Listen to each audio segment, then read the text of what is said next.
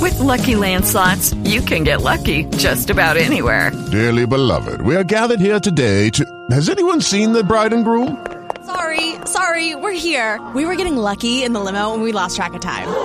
No, Lucky Land Casino, with cash prizes that add up quicker than a guest registry. In that case, I pronounce you lucky. Play for free at LuckyLandSlots.com. Daily bonuses are waiting. No purchase necessary. Void where prohibited by law. 18 plus. Terms and conditions apply. See website for details.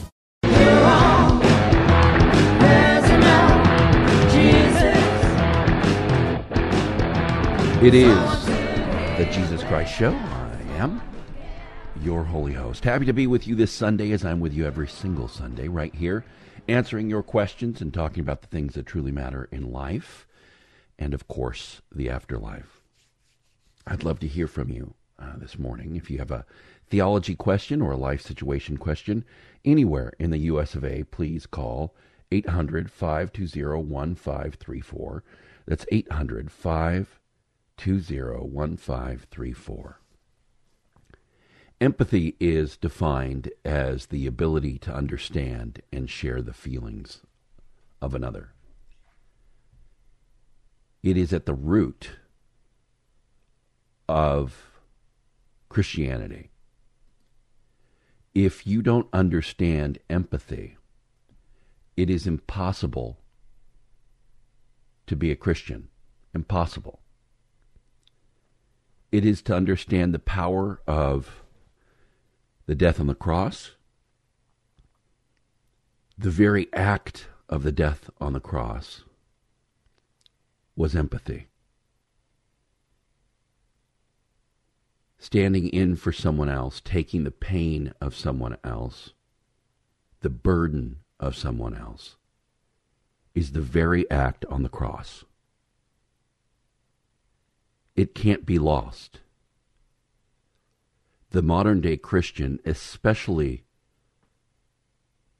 the modern day Christian in countries uh, of great wealth like the United States,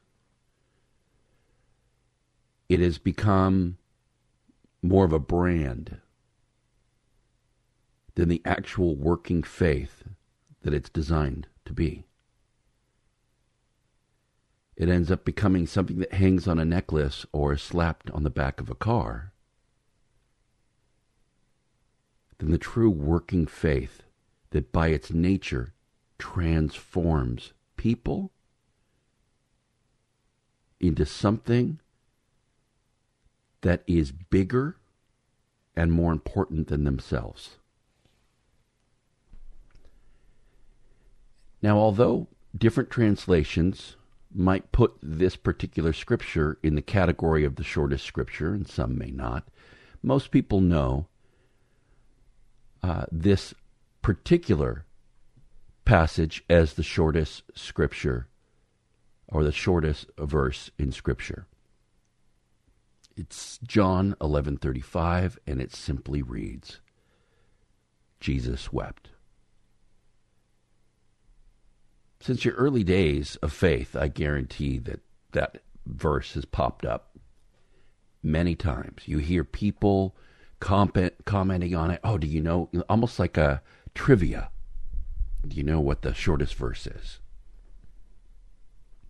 And that's fun to go back and forth and to learn those things. But when was the last time anybody talked about why I wept? What is it about that moment that was so important to place it in Scripture? Because there are so many moments that were not in Scripture. They weren't written down, wasn't necessary. But it was necessary to put the verse, Jesus wept. When you think about this verse out of context, it means nothing. It just lets people know about my humanity. But there's not a lot of focus on my humanity for a specific reason in Scripture because Scripture really is focusing on my ministry.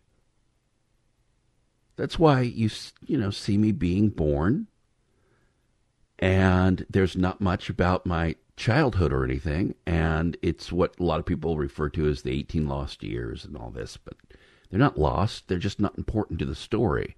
The narrative is really focusing on the faith actions and the teaching not me building uh, houses and structures and things like that. It was focusing on my ministry. So why would me weeping be powerful? Well, if you look at the context as to what was going on, you had people I cared about Mary, Martha, my friend Lazarus. And Lazarus even though we were tight and we had family and uh, friendship bonds, this story is an interesting one. Because as you have this moment where Lazarus is dying, I'm feeling their pain. Strangely enough, now I knew that I was going to raise Lazarus from the dead. There was no reason for them to mourn, his loved ones to mourn. They were upset because they felt that if I would have just been there earlier, that I could have prevented it. I knew that there was going to be a moment where their sadness was released from them and Lazarus would walk again, and they would be filled with joy. I could have not wept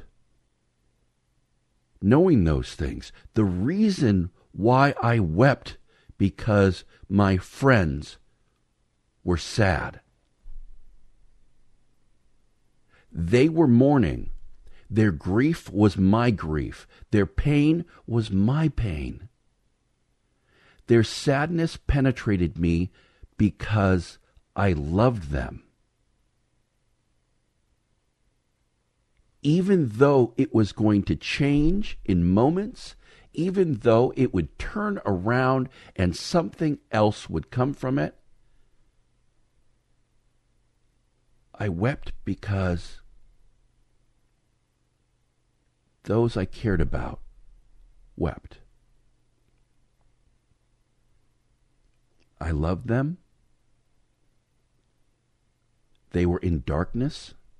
They were in despair. And I felt that. I felt that.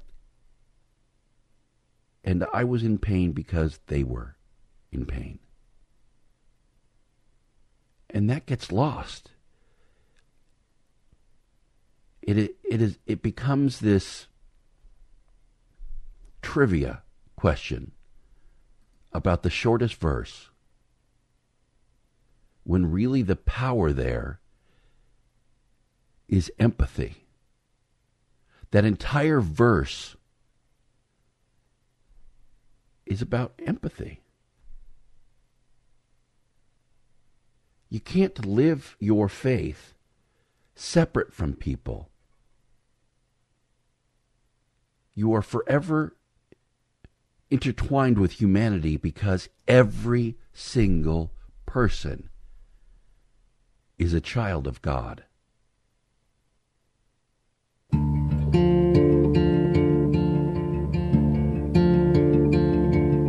It is the Jesus Christ Show. I am your holy host. Happy to be with you this Sunday as I'm with you every single Sunday, right here, answering your questions and talking about the things that truly matter in life and the afterlife. I'd love to hear from you uh, anywhere in the U.S. of A. with your theology question or life situation question. Dial 800 520 1534. That's 800 520 1534. Empathy. Empathy is at the core of not only the Christian experience, but the faith, the very faith that you claim if you claim Christianity as your faith. If you do not have empathy, you cannot be a Christian. If you are constantly pressing against others rather than learning who they are, you cannot be a Christian. If you separate your views and constantly put them into political categories and not biblical categories and faith based categories, you cannot be a Christian. That becomes your faith your politics. We've talked about that many times on this program. That if you get wrapped up in all the peripheral things in life and don't go back to the book and the basic principles of your faith, then stop using the name. So many people think that saying the words God damn is using God's name in vain. And in one context, it most certainly is. But the reality is that when it talks about using God's name in vain, it is when you slap that moniker upon your chest and say that you are a Christian yet you live antithetically to the Word of God. That is using Christ's name in vain, not some uh, goofy offense to words, not to clutch your pearls because somebody made a comment. I can handle that. Trust me. Judy was boring. Hello. Then Judy discovered ChumbaCasino.com. It's my little escape. Now Judy's the life of the party. Oh, baby, Mama's bringing home the bacon. Whoa, take it easy, Judy. The Chumba life is for everybody. So go to ChumbaCasino.com and play over 100 casino style games. Join today and play for free for your chance to redeem some serious prizes. ChumbaCasino.com. No purchase necessary. Void where prohibited by law. 18 plus terms and conditions apply. See website for details. What bothers me is when people stand and say that they are adhering to my principles and then they don't. Christians focus on curse words. They worry about gambling and drinking and these things, and there's a place for all of that. My focus is on the core of being a believer. The things that press humanity forward in a way to understand the will of God. And the Bible is very clear. 1 Peter 3 8 says, All of you be of one mind, be harmonious. Because if you don't have empathy and understanding for one another, Scripture is clear. You cannot be of one mind. You cannot connect with one another, and you certainly cannot love one another.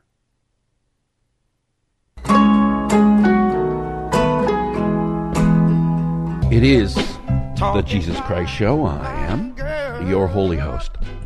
Happy to be with you this Sunday as I'm with you every single Sunday right here, answering your questions and talking about the things that truly matter in life and, of course, the afterlife. I encourage you to be bold and brave and go to the phone with your theology question or life situation question anywhere in the US of A. Dial 800 520 1534. That's 800 520 1534. Empathy. It is at the core of the Christian experience. If it is not, you're doing it wrong. All throughout Scripture, it talks about empathy. It is interwoven through the entirety of the fabric of who a Christian must be. 1 Peter 3 8. All of you be of one mind, connecting that way. In some uh, in some translations, it says, to sum up, let all be harmonious, sympathetic, brotherly, kind hearted, and humble in spirit. The one mind there that is so powerful, that harmonious description, is about finding the mind of Christ. And that's what all Christians should aspire to, right? Understanding the will of God, the mind and the heart of Christ. But it can't be done without empathy. Now, to be connected, to be harmonious and one with everyone, being of one mind, you have to have an understanding. You have to be connected with other people. And how you can have that empathy is simply done by understanding these things. And when you respond to a news story, when you respond to other uh, people of different backgrounds and ethnicities and all of these things male, female, black, white when you're trying to understand, you must follow the questions that will bring you the right answers. Who they are, how they became the person they are, what they know, how they learned that information, what is important to them, what, what do they hold dear, why do they hold it dear, how they feel, and most importantly, why they feel that way. oneness that is talked about in Scripture, that empathy that is talked about in Scripture, that harmony that is talked about in Scripture, is created by treating one another with compassion, with love, with tenderness, and courtesy. And those qualities are the beating heart of empathy are at the very core of it. Romans 12:15 Rejoice with those who rejoice and weep with those who weep. It doesn't give any qualifiers there. It doesn't say as long as they're of the political mindset you are, as long as they're the same color you are, as nothing to qualify. Rejoice with those who rejoice and weep with those who weep. And it goes both ways. Interestingly enough, social media has created a culture where a show off culture a braggadocious culture. Look where I am, look who I am, look how I look, and all of these things. And I get that it's off putting. But in a lot of ways, it should be inspiring. When it says rejoice with those who rejoice, it is equally as important as weep with those who weep. When you see rejoicing, someone enjoying themselves or finding peace or happiness or joy somewhere, you should be rejoicing with them. But ask yourself does it trigger feelings of competition? Does it make you jealous? Does it make you somehow want to show that you're doing better than that person? That also is a problem. The purpose of all of this is for you to continue to connect with people, not only the believer, but the unbeliever alike. To connect with humans as humans are all children of God. They were all designed and created by the same Creator. And if you see a difference, even in those that have different faith, then you're missing the point.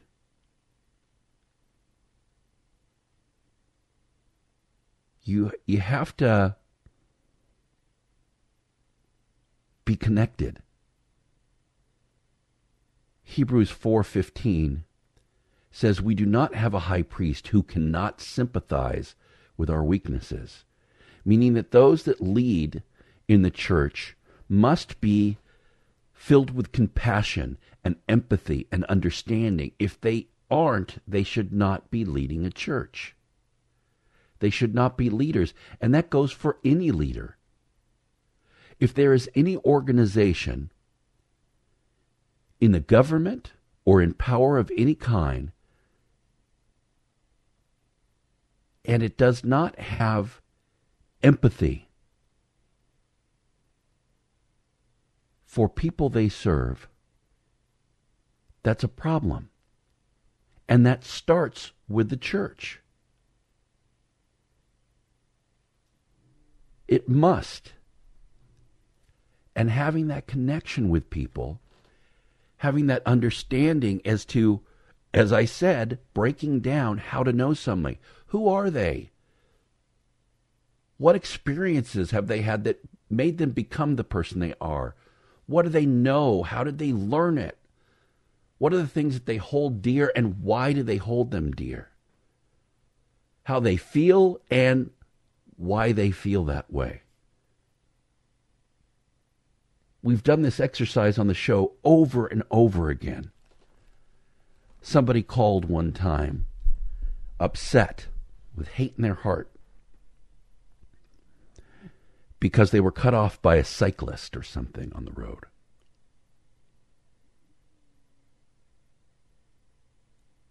And I described a different scenario. I said, What you didn't know about that guy riding that bike that day is he had just lost his mother. And they used to ride together in her youth. And the only thing he knew to do is to get on that bike and ride. As the emotions flooded his body, he just got on that bike and he rode not thinking about much else than the focus of his loss and his sadness. And the caller said, oh, I, I never thought of it that way. Because you have been taught to not think about others. The world continues to pull back on interaction from the gas station to the bank to everything else. You pull out the plastic, you swipe it, and you go on your way. You live a life of on demand, which has become a key phrase for getting what you want when you want it. You don't have interaction with people the way you once did, from the bank teller to the gas station attendant. Everything is, and with COVID, certainly there is less contact and you find that you get what you need from a machine than from people. The world continues to set you up to be disconnected from humanity. Find your way back. Find your way back to empathy. Don't make life an, an us versus them. They're there, you're here. Don't make it that. Connect with people. Find your similarities. Understand your differences and the things that make you different. Embrace them. Love one another. And care about each other. With Lucky Land slots, you can get lucky just about anywhere. Dearly beloved, we are gathered here today to. Has anyone seen the bride and groom? Sorry, sorry, we're here. We were getting lucky in the limo and we lost track of time. No, Lucky Land Casino, with cash prizes that add up quicker than a guest registry. In that case, I pronounce you lucky. Play for free at LuckyLandSlots.com. Daily bonuses are waiting. No purchase necessary. Void where prohibited by law. 18 plus. Terms and conditions apply. See website for details. It is the Jesus Christ Show. I am your holy host. Happy to be with you this Sunday, as I'm with you every single Sunday right here, answering your questions and talking about the things that truly matter in life, and of course, the afterlife. I encourage you to be bold and brave and go to the phone with your theology question or life situation question. Anywhere in the US of A, dial 800 520 1534. That's 800 520 1534. Anne, welcome to the Jesus Christ Show. Yes, good morning. Um, Hi there. Can you hear me okay? Indeed, I can. How can I help you? I would like to just say a few words and then ask my question so I can kind of give you an idea because I don't want to get upset. So, Okay. um, so I think I'll be speaking for a lot of people when I do this issue. Um, I have a 40 something year old son that has had an accident and has had TBI for four years now, and there's it's been a huge struggle, and um, it affects to be well. He's a Christian man, and um, and we are as well, and a Christian family, and had a strong faith, have a strong faith. Try to hold on to that through this. But my son, when it happened, he said, "I don't know what's wrong, and I don't know where God is," and he always you know had peace and would work through it with jesus and and you. And um and then he's saying that it feels like demons are attacking my head. And so over this course of four years it has changed all his relationships with his family because they say things that bother him you know and then his brain doesn't let it go and they don't know what to say. He doesn't know how to be around them, and it, you get more and more isolated, and um, you can't play with the children anymore. Just and then I guess the hardest thing is, is there's been so many tears because as a mother, you I don't care how old your child is, um, you have that connect. So when they're down, you're down. It's just like a a giant roller coaster ride. Like, oh, I think this is helping me. Bam, you're down, and it's severe, and it isolates you, and you look okay to the world, but the world hurts you. And I mm-hmm. have, you know, the peace that passes understanding. I have my faith, but it is shaken, and it there's so much sadness that I think I speak for a lot of families. I can't go to church anymore because there's too many tears. So I'm starting to get a little weird as far as sadness. So I'm going to let you speak, and I thank you. Well, Anne, I'm sorry. That is a lot that uh, to take in. And the thing about brain injuries or anything uh, dealing with mental capacity and things that people take for granted are incredibly difficult because they don't normally show on the outward. So it's not like a broken arm or something that people kind of take into account. So it makes people nervous. Um, they they think that there's um, that they that someone can't be trusted because they don't understand what the injury is and how it affects people. And I know that that's a a very intense burden. Uh, and when you you take that on like that, when you take on um, the burden of someone like that, when they are your family, when they are your son, it's going to weigh heavy. Are you part of any groups? Um, uh, support groups of people that are in similar situations so that they can understand and well, I uh, do that, help you understand. but Mhm. it's just you just break down in those groups, and uh, it's just uh, really hard. And um, sometimes, he and he's not. He can be totally trusted. and his emotions are raw though, and you just never know. And, you know, he has no control over things taking him down. You know, and but mostly if he gets angry, it's over an injustice. So uh, that someone has done, not his family, but others in the world. But he's Okay. not harmful. But he he loves people. He loves children, and um, that's So not you're saying- with him. And are you saying that, that family members don't want him to be around children, their children? No, I'm not saying that. I'm saying the children he used to be able to play with and love in that way, that when this happens, everything changes in an instant and you don't know and you don't know where God is and you're always hoping it's going to get better, but there, you can't play with them anymore because sounds and noises and those like post concussion mm-hmm. syndrome symptoms. And so mm-hmm. it isolates you. And I think the way I, I can describe it, and maybe for a lot of families, because the church hasn't been real helpful with it, there's not a lot of things out there. And, and it's very expensive, and then things don't work.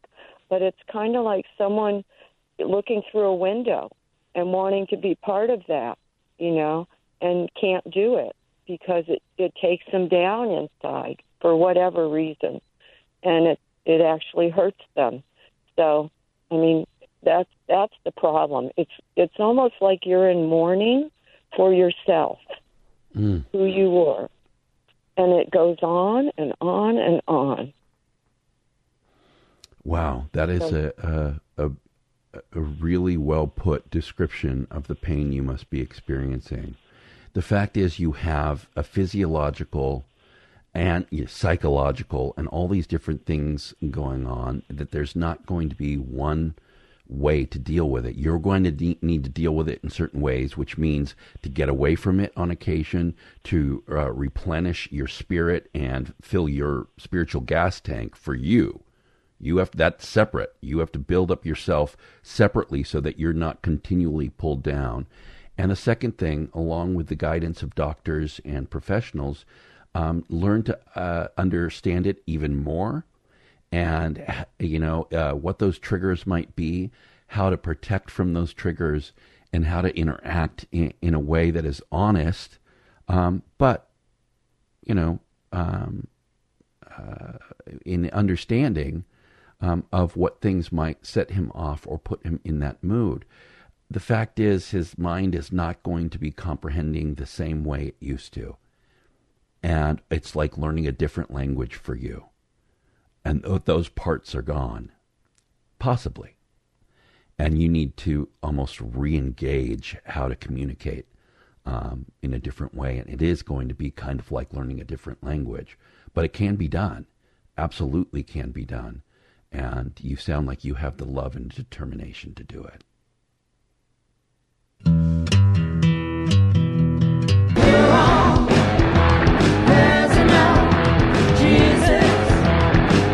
It is the Jesus Christ Show. I am your holy host. Happy to be with you this Sunday as I'm with you every single Sunday right here, answering your questions and talking about the things that truly matter in life.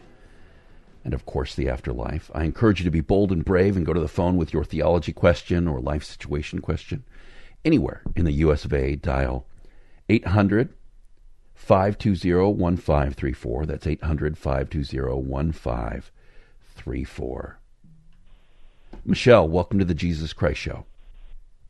Thank you so much. I walked outside this morning. It's so beautiful. I am very grateful and thank you. Amen. Okay, I I'm sorry. I wanted to address the uh, the first caller you got in this hour was the the man who was very angry um, that he had been cut off. And Oh, no, were- I was recounting uh, a story yeah, of I that. just It wasn't, yeah. myself. Yes, got it. Mhm. Right. I'm just a little nervous. Oh, no, Okay. no. And I struggle with that matters of faith every day of my life. And this is one that bothers me because in the Bible it says you are your brother's keeper. So when I see cars run through red lights, which I am seeing more and more often, I go sort of bananas. And I think a large part of it might be ego driven, but also I look at Be Your Brother's Keeper as oh, panoramic, that it, it can, like many other instances in the Bible, not be limited to just one interpretation. So the fellow that that the cutoff driver, yes, perhaps he had just lost his beloved mother, but does that excuse him from being aware that other people are on the road? That if the driver that almost almost hit him had actually hit him, and worst case scenario, killed him, the horror that would infect the driver's life. His life would be changed forever by Indeed. the choice. Yeah, okay. Yeah, you're you're absolutely right, Uh, most certainly. Uh, but here's the perspective that I want you to see, and you are absolutely right about being your brother's keeper has um, two two sides to that coin. One, um, you're supposed to look out for them, and that may even be to help protect them from themselves sometimes, um, but also to be aware of others. The only way it works is for everyone to be doing it. That's why that wave is so powerful on the road, because the thing that makes, and you're right, it is ego driven oftentimes because people are saying you're cutting me off. Yes. Yes. You're affecting me. It's very self centric. You're you're affecting me. That when someone waves, they're saying, I see you. Um, I'm sorry. I do see you. People don't like to be ignored or not seen. And it causes, uh, as a matter of fact, you're seeing that right now. In the community, you have people of different colors. You have people from different backgrounds. And right now, uh, uh, black folk in your community, they're not a separate community. I know everybody tries to separate everyone. That it's one community with different people. Um, have felt for a long time that it's not their problem because they're not black. It's not their problem. And so those in our community that are not being heard will get louder and louder and louder. It's human nature to say, I'm here, recognize me. It, it, it comes from the same place when someone cuts you off or mistreats you or doesn't see you, cuts in line. That annoys people because they're saying that's not fair and you're not seeing me. And it starts small, and if it continues, it will get louder and louder and louder. And the only way to quiet that is to understand each other. So my point there was not that there aren't people in the wrong at times. Of course there are. People will cut you off and they're and they're self-centered. But I worry about each individual and it starts with you. So if you can see that other person and understand them, then maybe you're going to understand the person behind you next time too and you're not going to cut them off or you're going to acknowledge them. And it's a system that truly only works if everybody is participating. If you separate into my problem and not my problem, then you've got a problem. So, my whole point about that analogy was not to make one righteous and one unrighteous. It was to, to, to make people connect with one another and see each other as actual individuals. I thought your argument was very persuasive, and I am thankful for it. But I, in my case, I spend a lot of time being angry about the self-centeredness of, of other people, and I think m- my thinking is is that it's also involved with what we call old-fashioned good manners. That it Yeah. is an act of loving respect. If someone that you are kind to people and that you don't you don't cut someone out of line uh, because for any reason, but you do it because you respect the other person's right or privilege of standing in line where they are, and you don't take that away from them. Oh, you you will get no argument from me, uh, Michelle. You're you're right that it ha- but it, you can only control your actions. And my point is, like when I, I'm talking to couples, I often will tell them, and Scripture backs this up, and people mistake it all the time, that the man should be doing nothing, uh, but focusing on the needs of their partner just as a, a, a, woman should be focusing on the needs of her partner. And if they're both doing that, everybody gets taken care of mm-hmm. because they're focusing on each other. The problem, the breakdown in all of this is that once somebody stops thinking that way, then everybody goes to grab their own stuff. Well, then I'm just going to get what I can get. Uh, and and, and then they stop the system breaks down so it really starts with the individual everyone needs to participate in it everyone needs to um, think about well you know because running a red light is not just obnoxious it's deadly so there's more to it than than that but if everybody looks and says um, for instance i'm not wearing a mask because um, because it only protects me. I'm wearing a mask during COVID because it protects you. It's a sign of kindness, not a political right. It's a sign of kindness. If you make it political, you're losing sight of the spiritual ramifications of saying, I see you. I don't know if this works or doesn't work. Scientists and doctors are saying it's important. I'm going to do it out of respect for you. And um, in doing so, you're showing that you care. Uh, when you stop at a light, you're showing that other people are, are important as well as your own safety.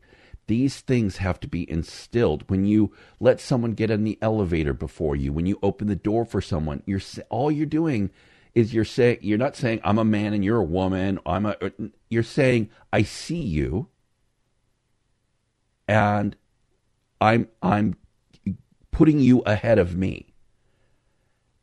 And people don't do that these days and it's because of a breakdown in the system. It's because everybody is trying to get their own thing because they don't think anybody is going to provide for them, that anyone has their back. And that system is a breakdown in how people are interacting with each other. And once that permeates a system of kindness and interaction, with LuckyLand Slots, you can get lucky just about anywhere. Dearly beloved, we are gathered here today to. Has anyone seen the bride and groom? Sorry, sorry, we're here. We were getting lucky in the limo and we lost track of time. No, Lucky Land Casino, with cash prizes that add up quicker than a guest registry in that case, I pronounce you lucky. Play for free at LuckyLandSlots.com. Daily bonuses are waiting. No purchase necessary. Void were prohibited by law. 18 plus. Terms and conditions apply. See website for details. It's really difficult to get out, to pull out, to back it out. And sometimes people think that old ways are old ways, and these are the new ways, and that's the wrong thinking. That means a lot in many things how people perceive each other, um, the equality of different races, the equality of men and women, all those things. Those are the things that should be changed, and you shouldn't be looking at old ways. But courtesies, common courtesies, and basic kindness, um, those things should be kept forever and ever and ever.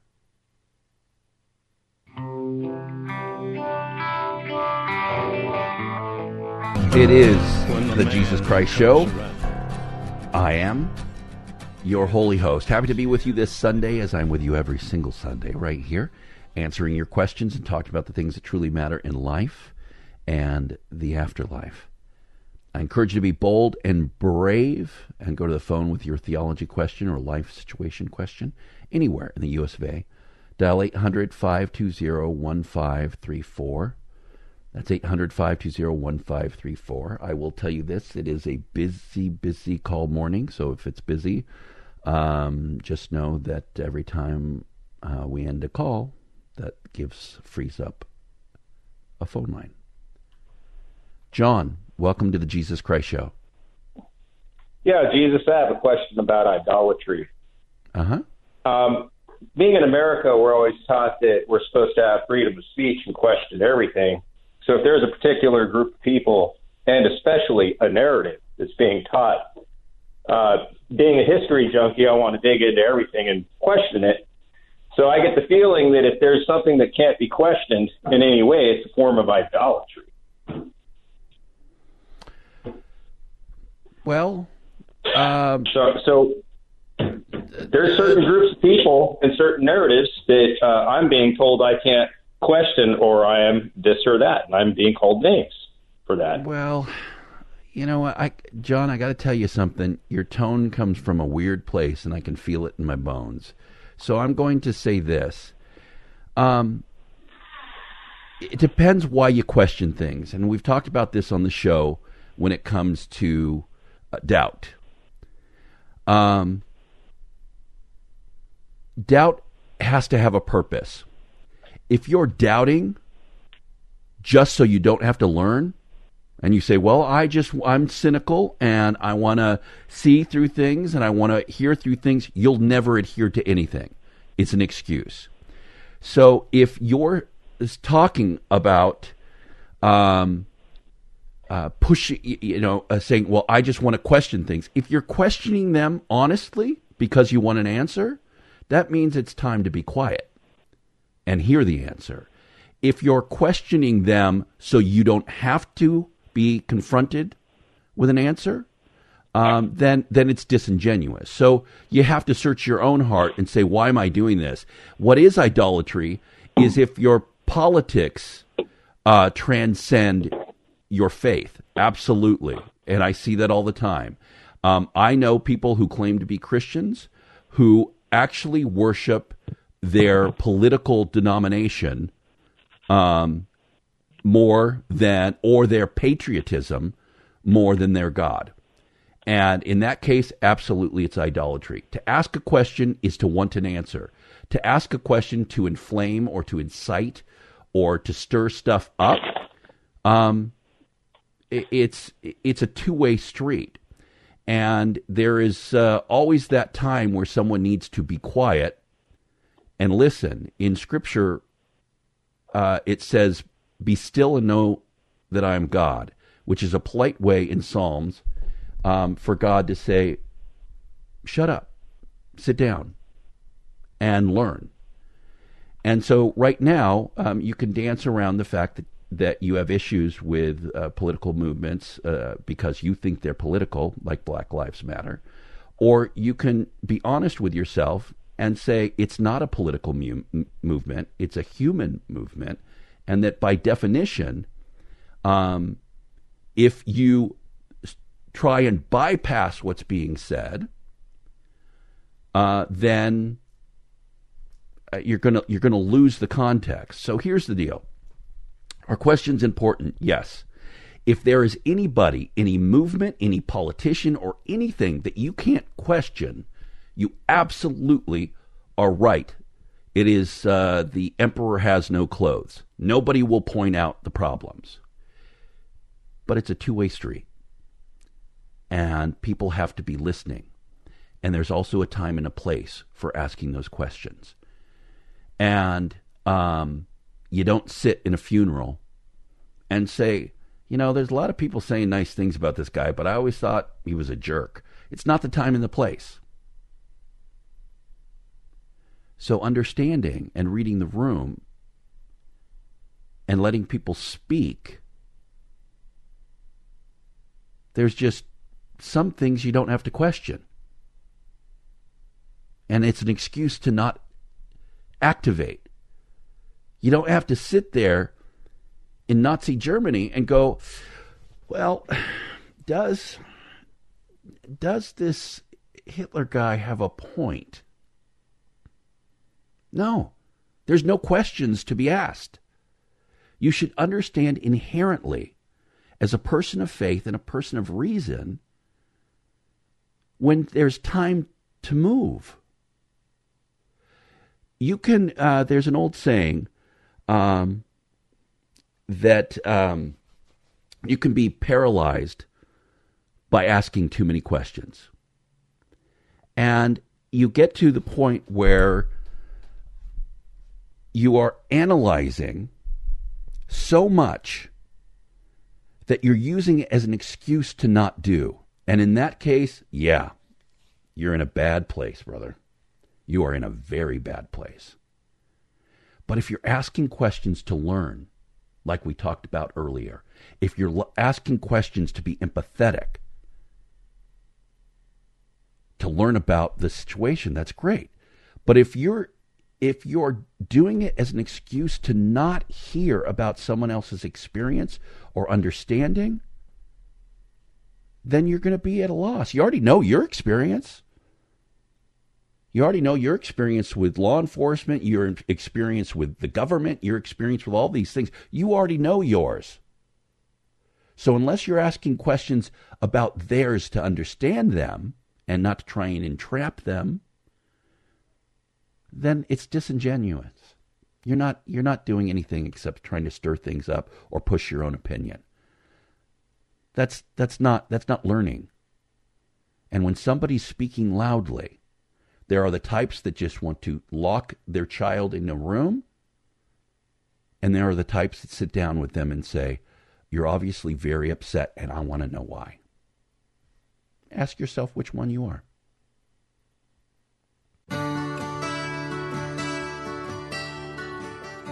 It is the Jesus Christ Show. I am your holy host. Happy to be with you this Sunday, as I'm with you every single Sunday right here, answering your questions and talking about the things that truly matter in life and, of course, the afterlife.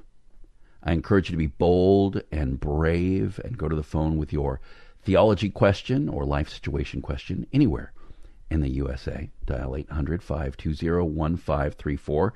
That's 800 520 1534. Barbara, welcome to the Jesus Christ Show. Hi, thank you. How are you? I am quite well, and you? Oh, the same. I, I live in a rural area in Southern California, and it's just gorgeous in Fallbrook. Hmm. We really enjoy it. Yeah, yeah. And I got out of Orange County just in time. I was going cuckoo. Well, I bet that you have found your peace. Sort of, sort of, yes. Uh, How can so, I help you? Uh, well, I have both, I guess, theology and, and life questions. Uh, so, I uh, I'm half Japanese and then Scotch Irish and Bohemian, and so uh, my mom was very submissive to my father, and so we were raised Catholic our entire lives and uh and i you know i just i did all the sacraments. I did everything. Went to church every sunday. And finally you know when you're 17 you're rebellious and said you know i'm not doing this anymore. And uh so dad says well you got to go to church if you live in my house. Um otherwise get out. And so 17 year old barb says well looks like i'm getting out. Um so you know was talking to my mom and I'm like, Mom, how are you believing this? And she goes, Oh, Babada, I know believe. I just do it because it makes your dad happy. And so at that point, I uh, I left home, went to college, and separated from the Catholic Church uh, for about 40 years. Um, never lost my faith. Um, and uh, when I was in college, I met a wonderful girl, and she was my roommate for three separate times and uh, she became a born again Christian. And her belief is that the only way to God is through Jesus Christ. And I guess my question is um, Christianity versus spirituality. And I just can't believe my God is a just God. My God is friendly. Her God is this ferocious lion, um, burning God. And uh, and we just we just see different points of views. Uh, when her son was five, her son was bawling, and I'm like, Josh, what's wrong?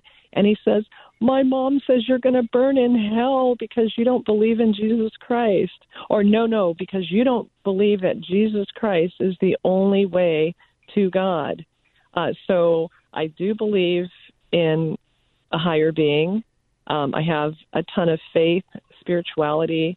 Um, nature is definitely, um, you know, my my relief from the world. Um, I have tons of animals. That's that's really what I'm about. Um, and so I guess my question is belief in Christ versus spirituality. Um, and and what are your thoughts? I just I just can't believe a just God would uh, would forget more than half of the world. And I don't know. There's you know billions of Chinese people. They got to be doing something right too. Well, let's let's look at a couple of things. First of all, let's point out the obvious. You called a show that the name of the show is the Jesus Christ Show. So the perspective you're going to get here is mainstream Christian beliefs. And I want that Yeah. said because, of course, that's going to tie into the answer. Um, so it's not like it's completely unbiased. Um, right. But let's look at a couple of things. Define spirituality to me. What does that mean? Uh, belief, uh, strong faith in a higher being. Okay. Um, so what? What does that do? Uh, so for me, it, it gets you into the afterlife, and uh, and also uh, you live forever. Okay, so that's kind of a pass. It's like a a ticket in, sort of. I guess, yeah. Belief in Okay. a higher being. Okay, so let's look at that in in real everyday terms. Um, do you hunger physically for food? No, I actually Well- hardly eat. I I don't. okay, but you have to eat to live, right? So I- you I- do eat, So if I I, uh, I do I do eat, um, but even if it's twigs and uh, berries. like you're today- eating today- something. today today my fiance gives me a, a burrito an, an egg and chorizo burrito and i go mm, i can't eat it right now so i don't normally i i kind of fast until about 11 or so and Well, and i'm just i drink tea let's switch things up here for a second. As a, as a matter of fact, I'm going to tell you because I'm enjoying our conversation and I and I I want to give it the time it deserves. Why don't you hang tight? We'll take a quick break, and then when we come back, um, we'll talk some more. How's that? perfect that sounds great thank you Hang tight.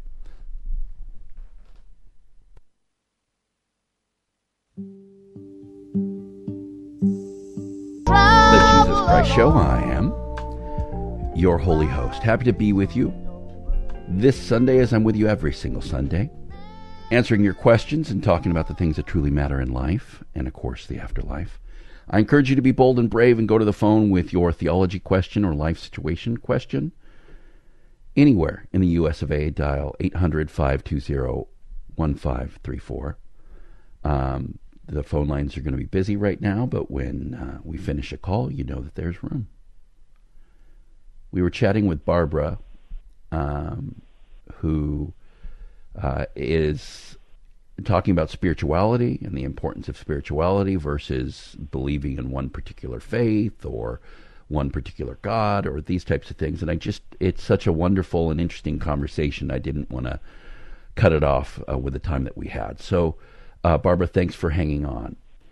Absolutely um, so let's move past the food analogy because that's that doesn't sound like Okay. it's uh, your cup of tea. and you you mentioned uh, fiance.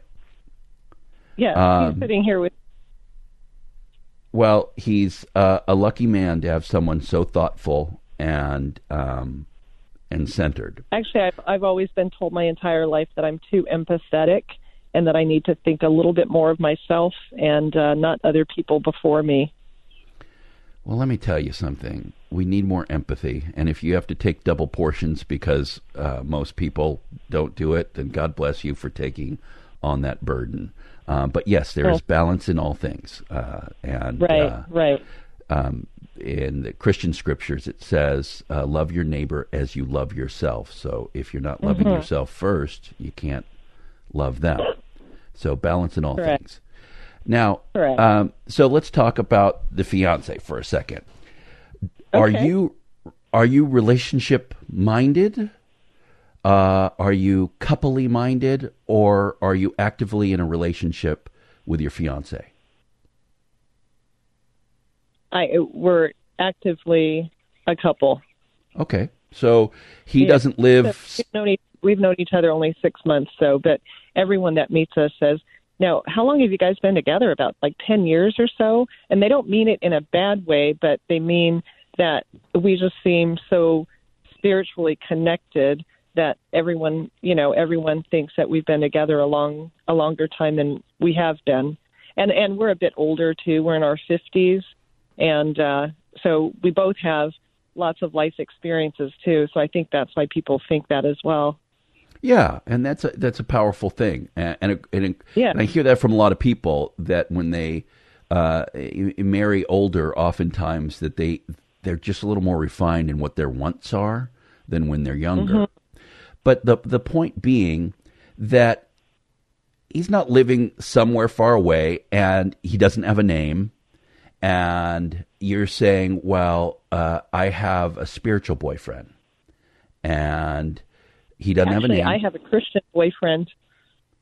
No, my point being that if Judy was boring. Hello. Then Judy discovered ChumbaCasino.com. It's my little escape. Now Judy's the life of the party. Oh, baby, Mama's bringing home the bacon. Whoa, take it easy, Judy.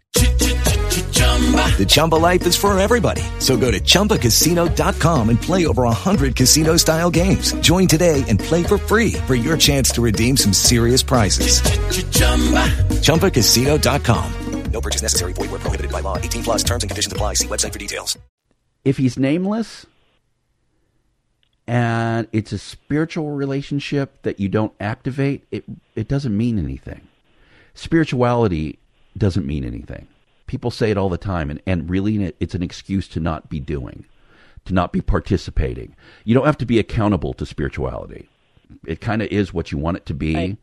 You, it, Right, it, it makes you it makes you a believer, and you don't have to be like an atheist uh, but it doesn't do anything. It has no purpose. And I find that when, and I don't put this on you because I think I think you actually are a very deep thinker, but um, I think most people use it as an excuse not to have a relationship with God.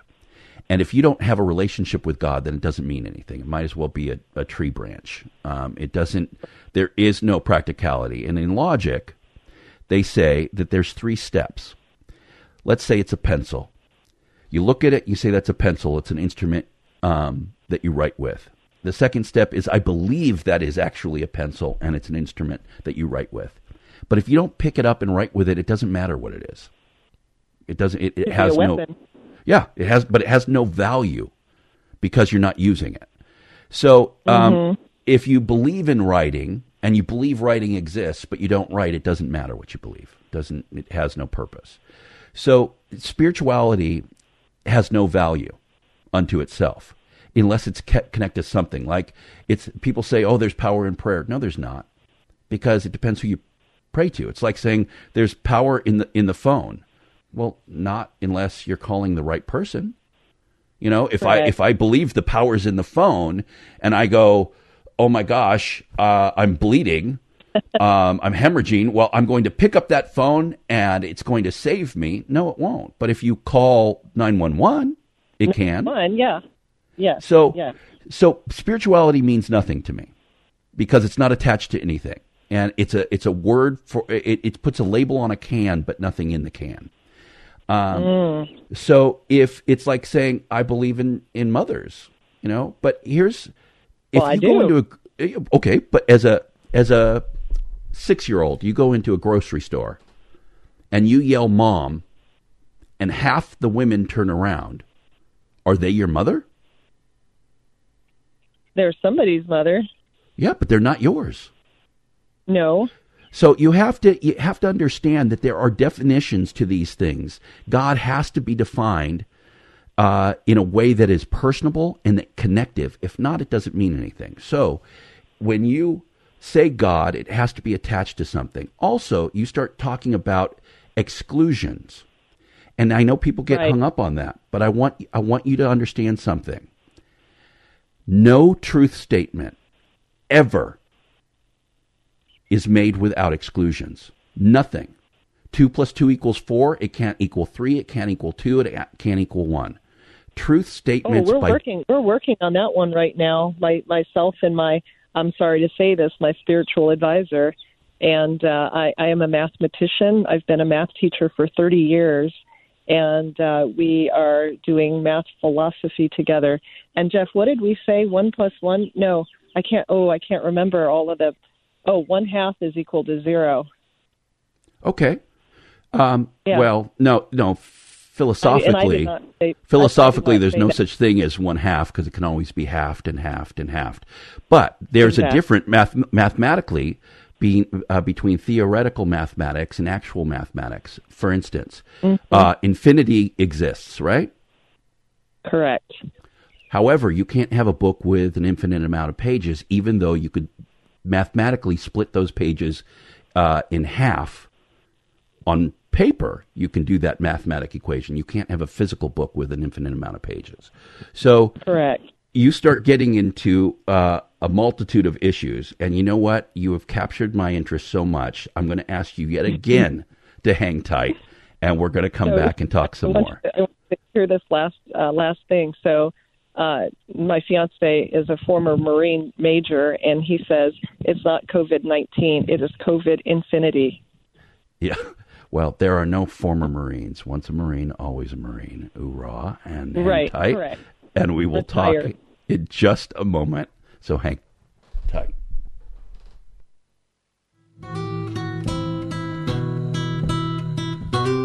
The Jesus and Barbara Show, I guess at this point. I am your holy host. Happy to be with you this Sunday, as I'm with you every single Sunday right here, answering your questions and talking about things that truly matter in life and the afterlife. The ever patient Barbara is back with us as we are dealing with so many different philosophical and theological um, ties here. I want to unravel it a little bit and give it some breath. So, Barbara, again, thank you for for hanging on. I cannot remember the last time I brought somebody on off after the top of the hour um, like Well, that. But thank you. hmm Thank you. So, so the topic we're talking about spirituality versus Christianity. Uh, I've been uh, I've been arguing with my girlfriend Naomi for 30 years, and so we just agree to disagree. And I, I think you and I are about on that page too. Yeah, That we just probably. So let's let's Yeah. let's look at uh, let's continue to go back to these things. Uh, you started to understand some of my analogies. Uh, is my hope. Spirituality has no value unto itself. It, it is really an excuse not to be accountable. Um, the same way as if you just dated, which you could, you can just date, but you are committing to someone who's your fiance. Mhm. You're committing to them because there's power in that commitment and there's power in that connection. When we talked about Correct. math, you went down a philosophical uh, path, but philosophical math doesn't mean much. Um, it- it's like uh, quantum mechanics. Anybody who says they understand it don't understand it.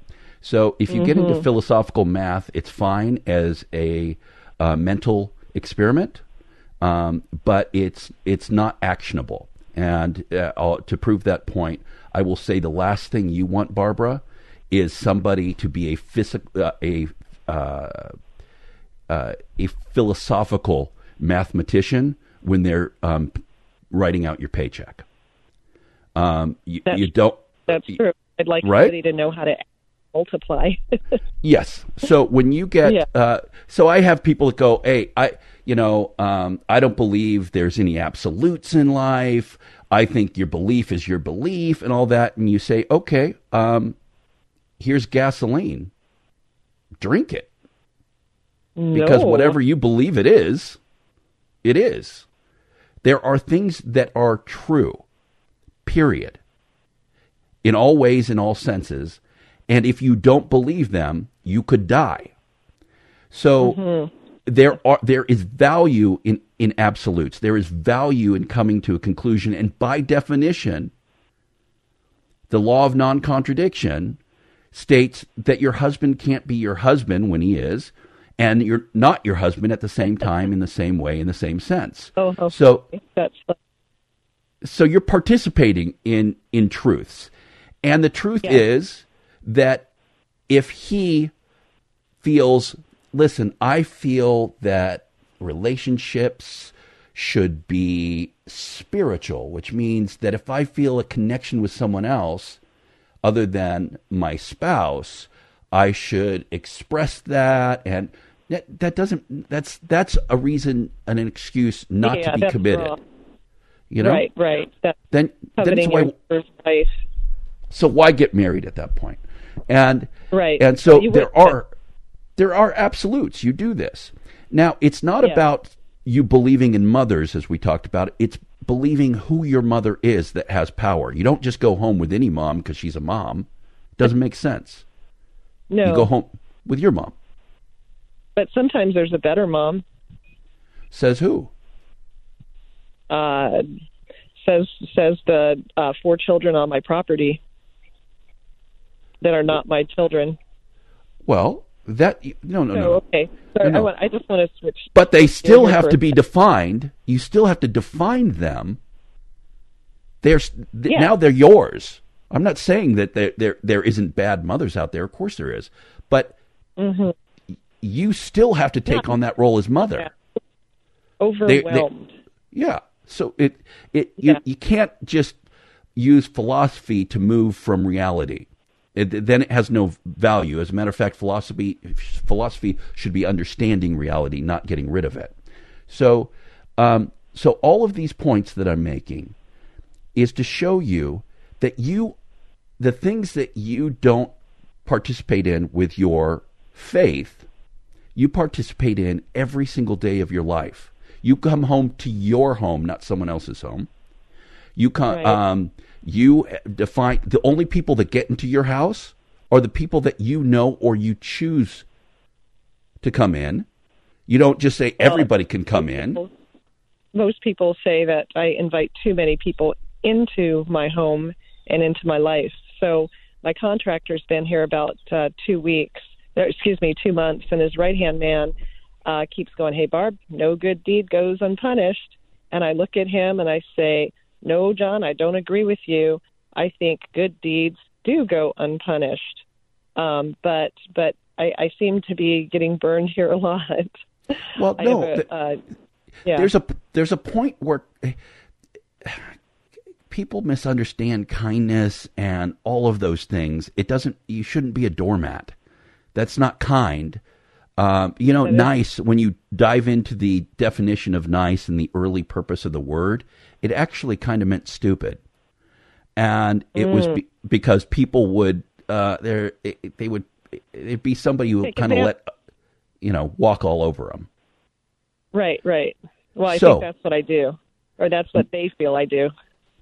and and you have there has to be a point. Now that doesn't mean to give you know uh, my producer Neil's the same way. He he gives people de- he's diplomatic. He tries to see other people's sides. But if there's an injustice or something, that you have to step up and you have to go no, and um, otherwise nothing will ever move forward.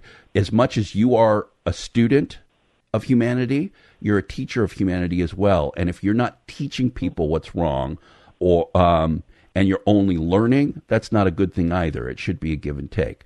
So all this to say, Barbara, that spirituality doesn't mean anything. You don't have to be a Christian. You can decide whatever you want. But if you're going to be a person of faith, it has to be atti- attached to something, and it has to be exclusionary. If it's not, if it's all consuming, like everybody's right, then you are um, you are going against the law of non-contradiction because different faiths contradict each other. So they can't Correct. all be right. They can all be wrong, but they can't all be Uh-huh. right. So uh, bouncing back and forth simply is um, the only ones that get into your house are people you invite or you allow, but more importantly, who you know. You Actually, don't just no. Some people have come here uninvited, and we're like, "Wait, who are you?" You- well, that's And- and weird. that- that turned- that's weird. that and change your locks often then. But you don't That just leave your. disaster. You have locks on your doors and your windows, right? Absolutely. Okay, so I understand you keep going to these literal places as to where you feel, but you don't live that way. You just don't. You have locks on your doors, you have locks on your car, you have locks on your windows. You there are people you want in your house and there are people you don't. So the only people that get into God's house are the people that know God personally and connect with him Correct. because it's his house. That is not unreasonable. It is not And do um it, it, it, and does that go through Jesus Christ? well, if there is a God, I don't understand why there's a Barbara and she's one person. Um, people Mm-hmm. don't go, oh, I know Barbara. Wouldn't you hate it if people looked at you and said, oh, yeah, I know Barbara. Um, yeah, she's a um, a really tall white lady with um, she teaches English and um, she has a horrible uh, disposition uh, towards uh, others. You'd say, Mm. You don't know me. That's not me at all. So No, God's the same way. opposite of me. Right. God's the same way. He says, Don't make me something I'm not. God isn't even a he. So it's it's all these things. So God is not a he. all that's to say, in the Christian belief system, there is no way to get into Christ's house by believing in someone else. And there's no way to land on, um, to understand God unless you have a personal relationship with God. So, um, unfortunately, as we come up against another break here, and I'm going to let you go on this one, Barbara, the conclusion is this you, your faith must be personal, personal and connective with God. If it's not, it's not real. There has to be consequences to your actions, and there has to be rules. Otherwise, you're not accountable. And if you're not accountable, then the faith means nothing. It has to be able to be applied to your life in a real way, in a real manner, and not just philosophical, because again, that means nothing. If there's no consequences and only perks, it doesn't mean anything because you can't learn from that. You wouldn't want that in a parent. You wouldn't want that in a God. The only people that get into God's house are the people that know God. If you reject God throughout the 60, 70, 80, 90 measly years you have in this planet and don't want to get to know Him, He's not going to force you to get to know Him in eternity. So He will allow you to go to a place where He is not. And it's not by punishment, it's by respecting your choice to not want to know Him. So these things are the things you need to think about. And if that leads you to Christianity, great. If it doesn't, so be it. Um, but all of those things have to be weighing heavy on your heart.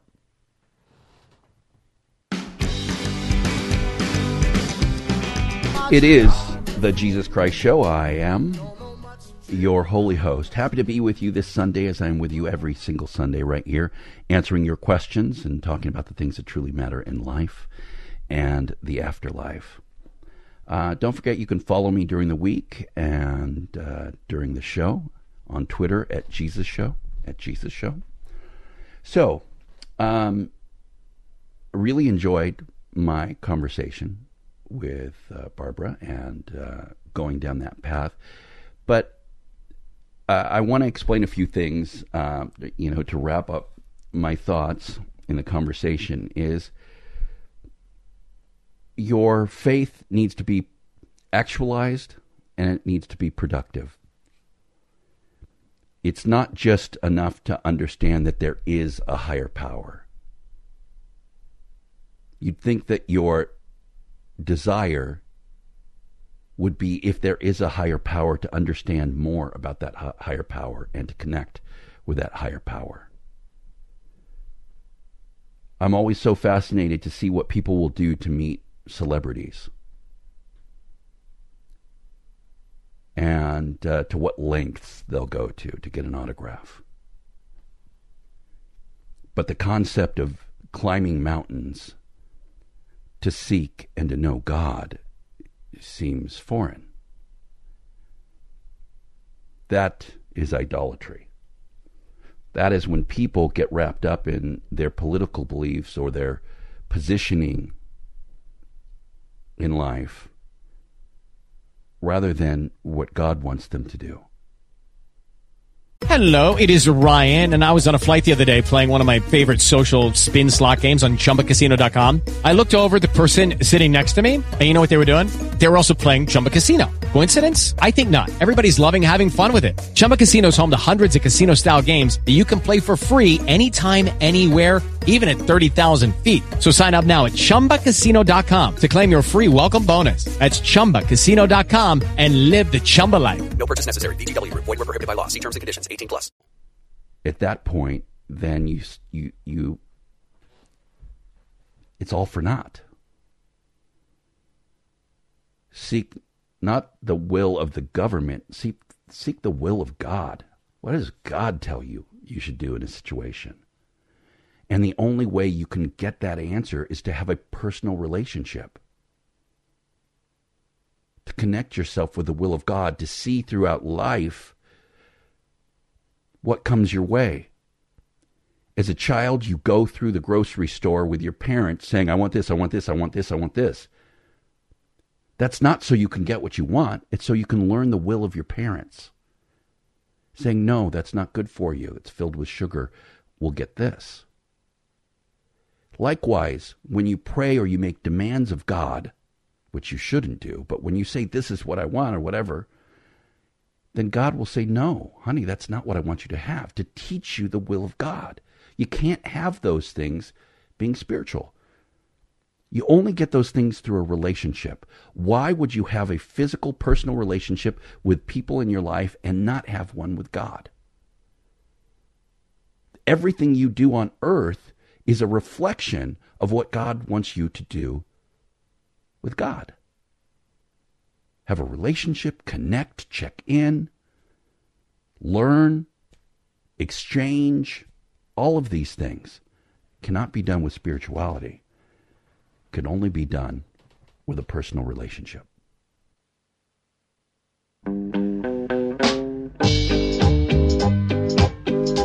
Welcome, welcome, welcome. Always so much better when you're here with us as we are here with you. This Sunday and every Sunday. Thanks for listening to the Jesus Christ Show. I am your holy host. Uh, I'm not going to give out the number because we have been packed today and uh, taking a lot of time with different calls. Let's talk to Marilyn. Marilyn, welcome to the Jesus Christ Show. Oh, yes. Uh, hello, Jesus. Hi. It's a pleasure to talk with you. Oh, the pleasure's I'm mine. happy that I was able to finally get through. How can I've I help been you? trying. I've been trying for a long time. Oh, well, um, bless your heart for being um, uh, consistent and tenacious. We're happy to have you. Thank you. Um, there is a lot about my problem that I, I already think there is a solution to, but I just have not been able to put it in play because it's a person who uh, has a heart condition that I've known for since 1985. And when his mother died, his his life just like fell apart. He nearly died. I I um, saved him when he was having a heart attack, and and then he just seemed to go downhill from there on. And there's uh, common things that you talk about all the time that he he could be taking care of, but for some reason he doesn't do it. Uh, the things that you know would would help him, like calling the the county and getting in in home support services to help him, you know, do the everyday things that we all have to do, like cleaning his car. And it just seems like he just can't seem to do these things. And yet, you know, he does care a lot about me, but I can't always be with him. So I, I'm I'm at a point now where I, I'm kind of like between a rock and a hard place. I want to help him, but um, I I just I don't have what a, a regular caregiver would have. And has he given you, have you had this conversation with him? Have you asked why he doesn't want to use the services that are provided? Yes, and I usually get well. I can't do everything. That's what he'll say. I'm. I'm not Superman.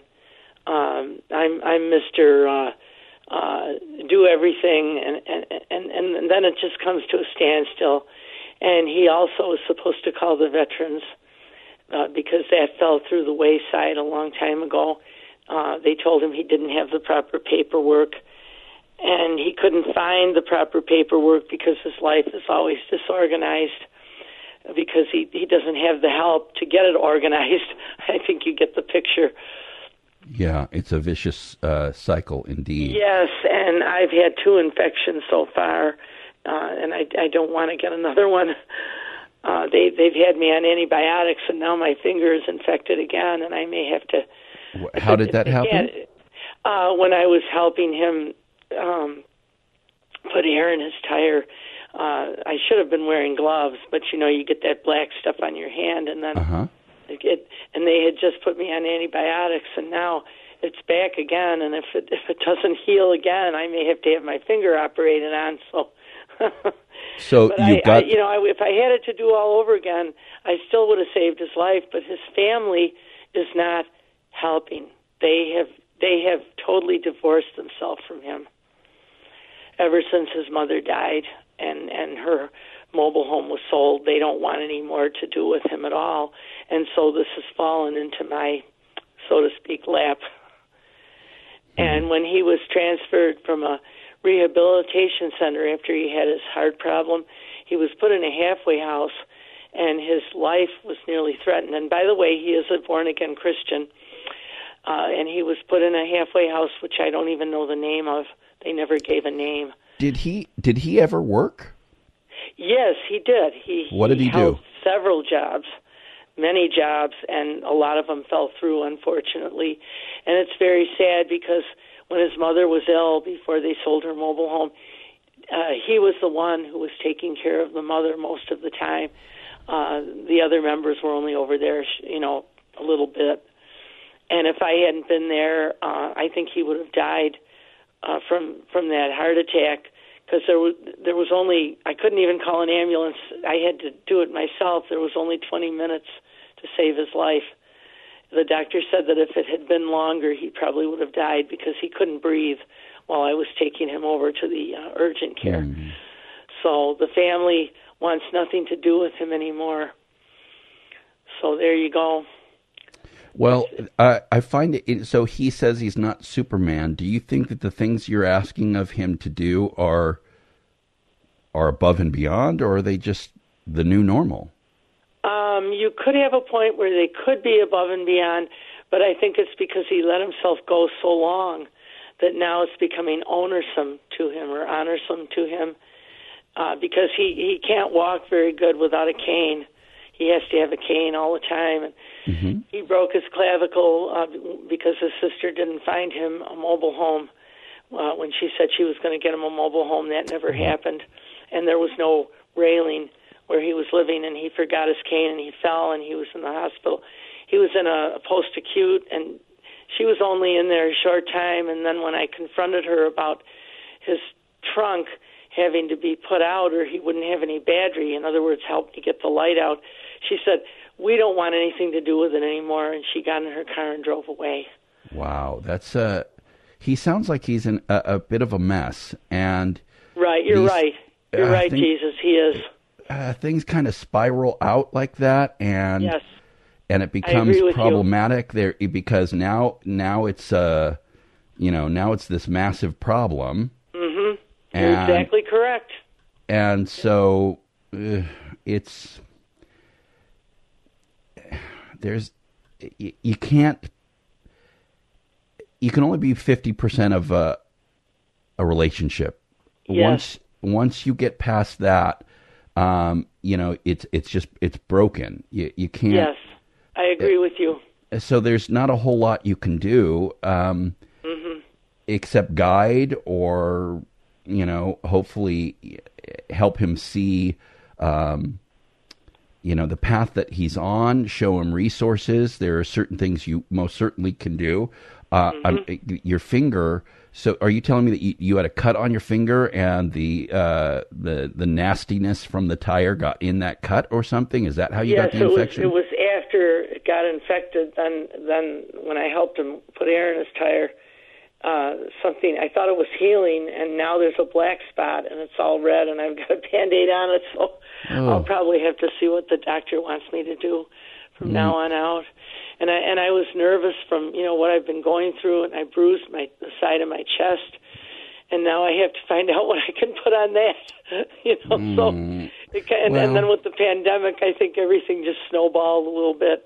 But I'm looking toward you and God to help me get through this, and I, I know that I will. With with God's help, I'll get through this. I'm sure. Yeah, you seem to be taking on a lot yourself, and you're right. You're not a professional caregiver. It's not the skills or the things that you have, and No. and you know, and it becomes uh, very problematic because now you're trying to, you know, figure out. Yeah, and it's been going on for over two years, ever since his mother passed, and then he went in the halfway house.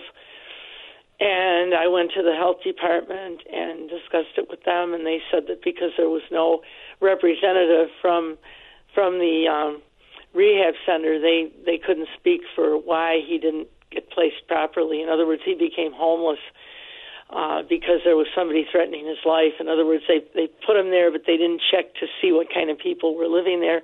And then when he became homeless, uh, Uh, I became his care. I, I I had to take care of him. I had to keep him alive because his family didn't do anything while he was homeless. So it was sort of like a chain reaction. And now, you know, he's trying to better himself, but it's it's a slow, very slow process because he's let let things go so long that now it's even more difficult. And right now, he's living in a in a in an independent living home in El Cajon, but he's not getting the care that he needs there. And I tried several times to help him clean his car, and it's, that's not happening either. So, in, in other words, he's a hoarder. He hoards things.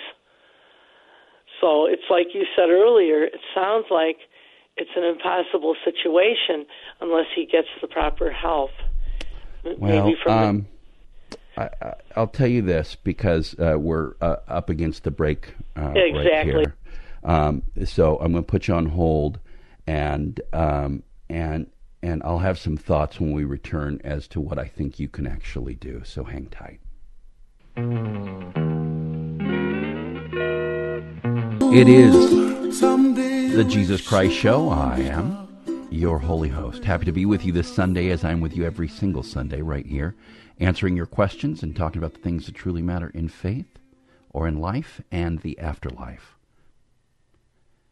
So, when it comes to relationships of any kind, uh, you can only be 50% of the relationship. If you're too much more than that, then um, the balance is lost and it becomes um, too much to bear, or it can. Now, when you're a partner with someone, their pain is your pain, most certainly. And you want to be there for them. But just like you would not try and be their doctor or their lawyer, you can't be their caregiver if there are specific needs at hand that you are not, are not equipped for. You can love them and you can assist them, um, but you have to understand that in a relationship like that, um, that you end up taking on more than a, you know your average relationship, and you have to think through it and set up guidelines and rules and you have to ask things of your partner and say, uh, these are the things that I can do, and I'm happy to help you, and these are the things that I feel best equipped to do. However, outside of this, you need to call. So you can help build a plan or a structure is probably the be- best way to help someone become as self-sufficient as possible. It is a desire uh, of every human to be self sufficient, or at least it should be, to the best of their ability. And a lot of times, people that end up uh, losing certain faculties or certain abilities feel a lot of shame and uh, feel like a burden on people, and their emotions and the way they express them come out through anger or frustration, and uh, the people in their lives end up taking that flack. So, since we've talked about and focused on empathy today, um, have empathy and understand your limitations. If you really want to help, put together a structure.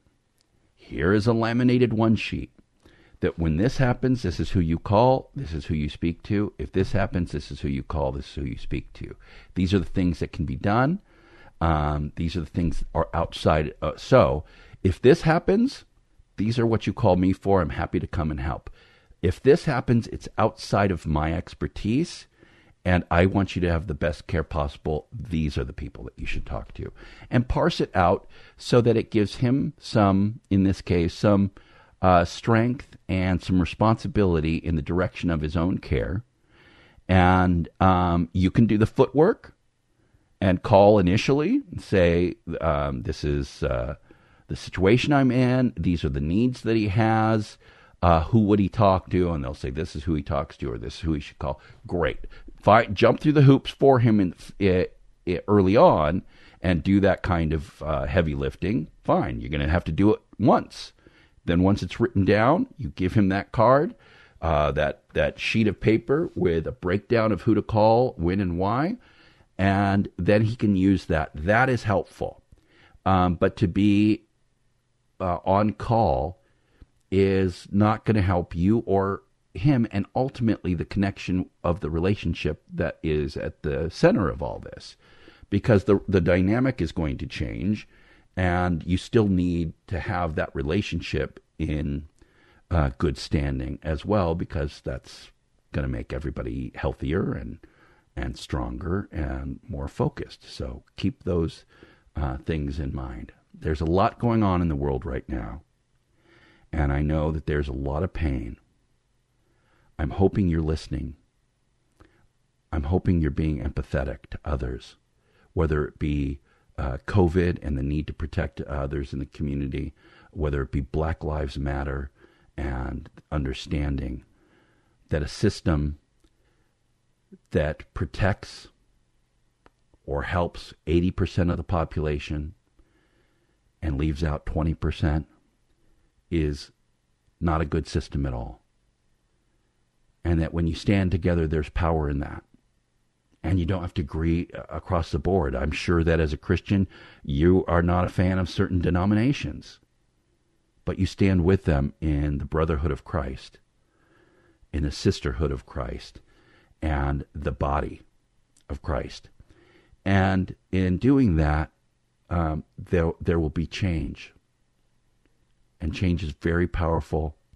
Read through Scripture, see that the commands on you as a believer and a person of faith is to have that empathy, to connect with people, find their story, understand their story, and stand with them when they need help.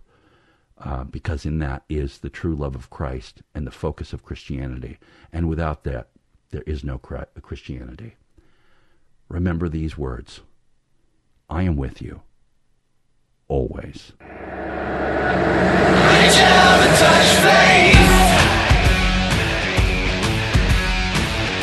With the LuckyLand Slots, you can get lucky just about anywhere. This is your captain speaking. Uh, we've got clear runway and the weather's fine, but we're just going to circle up here a while and uh, get lucky. No, no, nothing like that. It's just these cash prizes add up quick. So I suggest you sit back, keep your tray table upright, and start getting lucky. Play for free at LuckyLandSlots.com. Are you feeling lucky? No purchase necessary. Void where prohibited by law. 18 plus terms and conditions apply. See website for details.